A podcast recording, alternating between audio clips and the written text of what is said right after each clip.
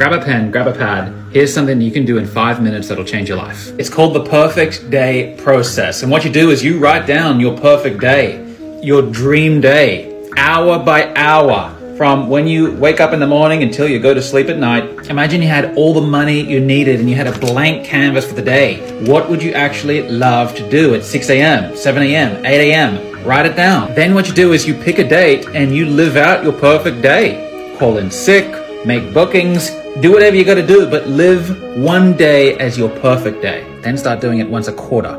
And after that, start doing it once a month. And then do one every week. Keep increasing the frequency until eventually every day is your perfect day. I've been doing this process for eight years now, and it's incredible what you can achieve with small incremental progress.